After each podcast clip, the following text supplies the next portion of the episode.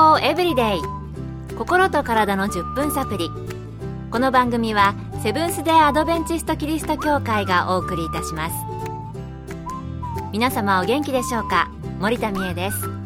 今日もあなたやあなたの大切な人の心と体の健康に役立つ情報を短い10分間にぎゅっと詰め込んでお届けします。なおこの番組は健康情報番組で医師のアドバイスや治療に変わるものではなくすでに投薬を受けている方病院に通われている方はかかりつけの医師の指導のもとこの番組の情報も参考になさってください。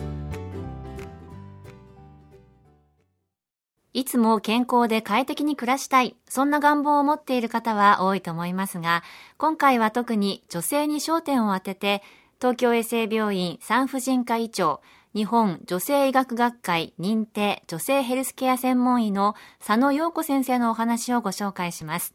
題して、女性のヘルスケアです。女性の一生はエストロゲン、いわゆる女性ホルモンによって大きく影響を受けます。女性の体の変化に伴い、思春期、性成熟期、更年期、老年期の各ライフステージで特有の疾患が昔から存在します。2000年前の中国の古典「皇帝大慶」に女性の体は7年周期で変化する。7歳で歯が生え変わり14歳で月経開始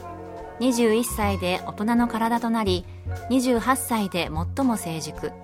35歳で身体機能の衰えが始まり42歳で白髪が進行。49歳で閉経する。と書かれています。少し前までは男女の違いを意識した医療は注目されていませんでした。女性の月経に伴う痛みや出血のトラブル無月経自律神経症状妊娠出産更年期の症状閉経後の女性の相談しにくい悩みなどなど我慢するのが普通仕方ないと見られてきました。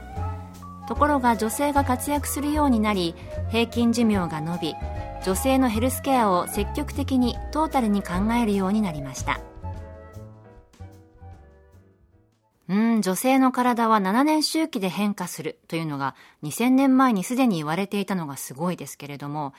女性特有の悩み確かにありますよね。それでは女性が健康で長生きするためにはどうしたらよいのでしょうか。体調不良があれば病院を受診します。しかし健康に長生きするためには早く対応して病気を防ぐことが大事です。病気になって内科や整形外科を受診する前の段階で妊娠出産更年期障害で訪れる産婦人科はまさにそれができる場所なのです。女性の一生を考えた上でのアドバイスができる場なのです。例えば若い頃からの食事のアンバランス月経不順運動不足は閉経後の骨粗鬆症のリスクを高めます。妊娠中の合併症が将来のメタボリックシンドロームへの警告となります。月経異常の中には将来的にがん発生リスクが高いものもあり知っておくと早期発見につながります。閉経後の肥満が乳がんリスクを高めることを知れば運動や食事に注意するようにもなります。そう言われてみれば女性特有のことってたくさんあるのに何か調子が悪い時婦人科を第一に受診することはあまりないですよね。それでは女性のヘルスケアで特に更年期などで注意することはあるのでしょうか？また更年期になる前からやっておくといいことなどあるのでしょうか？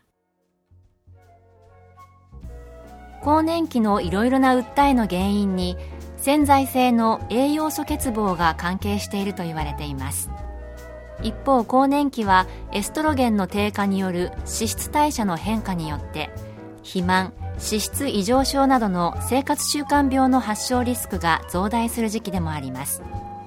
更年期障害があると日常生活に気を配ることも難しいのですが食事内容のバランスの偏り不規則な食事摂取にならないよう注意することが大事です。喫煙する女性は閉経が早く骨密度が減少し骨粗しょう症や乳がん子宮がんのリスクを高めると言われているので喫煙者には禁煙を進めることも大切です。アルコールは男性より女性の健康への影響が大きく脳の溶石の減少肝硬変のリスクも女性の方が大きいので過剰摂取は避けた方が良さそうです。高血圧症心疾患動脈硬化症糖尿病脂質異常症などはスポーツが効果があると言われ更年期の活動的な女性は同年代の女性よりうつ症状になりにくいとも言われています。骨量の維持や増加のためにも運動習慣をつけましょう。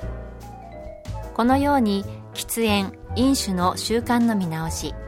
規則正しい食習慣と栄養管理定期的な運動習慣といった生活習慣の改善は更年期でも継続することが大切です。いやー更年期をうまく切り抜ける方法も良い生活習慣なんですね。けれど人によっては日本の女性は長生きと言われていますので特にこれ以上生活習慣を変えていかなくてもいいのではと思うかもしれませんね。そのあたりはどうなんでしょうか。佐野先生のコメントです。日本人女性の平均寿命は87歳ですが健康寿命は74歳。人生のおよそ7分の1を日常的に介護を必要として過ごすことになります。高齢女性に特有な疾患は老年期になって突然発症してくるわけではありません。それまでの生活習慣におけるさまざまな要因が蓄積し影響し合ってこれに閉経や加齢が加わり病気となります。若い頃から年齢に応じた自己管理知識が重要です。東京衛生病院には女性のヘルスケアをアドバイスできる専門医もおり漢方薬も使っています。快適な生活を送るために病気の予防のために早期発見のために窓口が開かれています。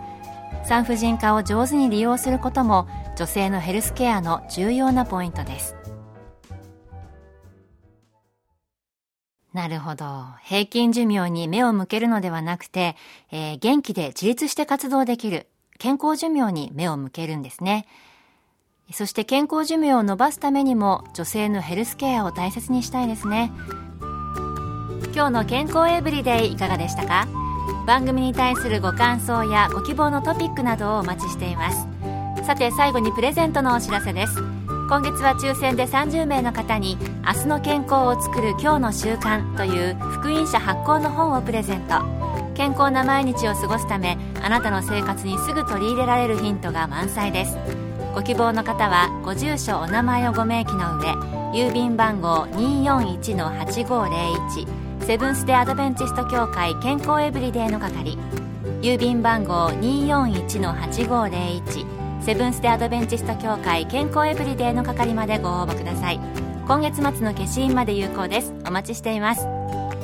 健康エブリデイ。心と体の10分サプリこの番組はセブンス・デ・アドベンチスト・キリスト教会がお送りいたしました。明日もあなたとお会いできることを楽しみにしています。それでは皆さん Have a nice day!